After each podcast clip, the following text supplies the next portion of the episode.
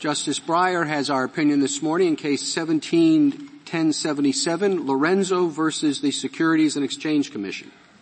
The uh, Securities and Exchange Commission Rule 10b-5, a very famous rule, makes it unlawful, A, to employ any device, scheme, or artifice to defraud, B, to make any untrue statement of material fact, or C, to engage in any act, practice, or course of business that operates as a fraud or deceit.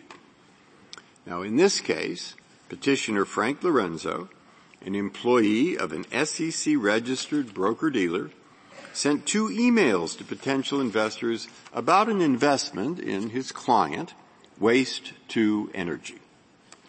The emails described Waste to Energy as having assets of $10 million, though in fact, Waste to Energy had assets of only $400,000 and Lorenzo knew it. The Commission held that Lorenzo had violated Rule 10b-5 and related provisions of the securities laws.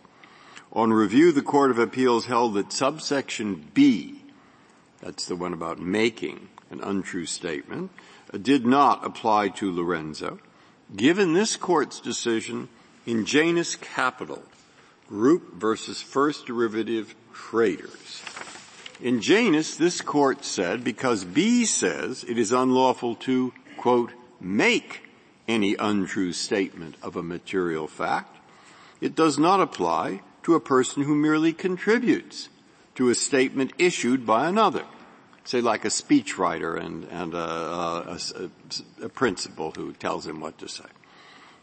In this case, the court thought that the false statement was made by Lorenzo's boss, who by coincidence also named Lorenzo, but that's not beside the point. Uh, uh, Lorenzo only sent it knowing it to be false. Nonetheless, said the Court of Appeals, Lorenzo had violated, based on the same conduct, subsections A and C, which, you must recall, make it unlawful, A, to employ any device, scheme, or artifice to defraud, or C, engage in any act that operates as a fraud. Here, Lorenzo argues that one who simply sends a false statement, and therefore is free outside of B, cannot be convicted, except as an aider and abettor, under A or C either, for otherwise our holding in Janus would mean very little. The Commission, understanding that because of Janus it cannot proceed under B, would simply proceed under A or C, and Janus would have accomplished nothing. In this opinion today, we reject this argument of Lorenzo. We believe that both Congress and the Commission meant the three provisions and related statutory provisions to overlap to a considerable degree and would have seen nothing wrong in the result that the Court of Appeals upheld. We base our conclusion on the language of the rule, the language of related statutes, their history, their purposes, and the consequences of Lorenzo's argument.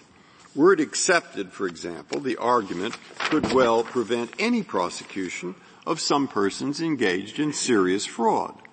Say where the maker of a false statement does not know it is false, but the sender knows it all too well.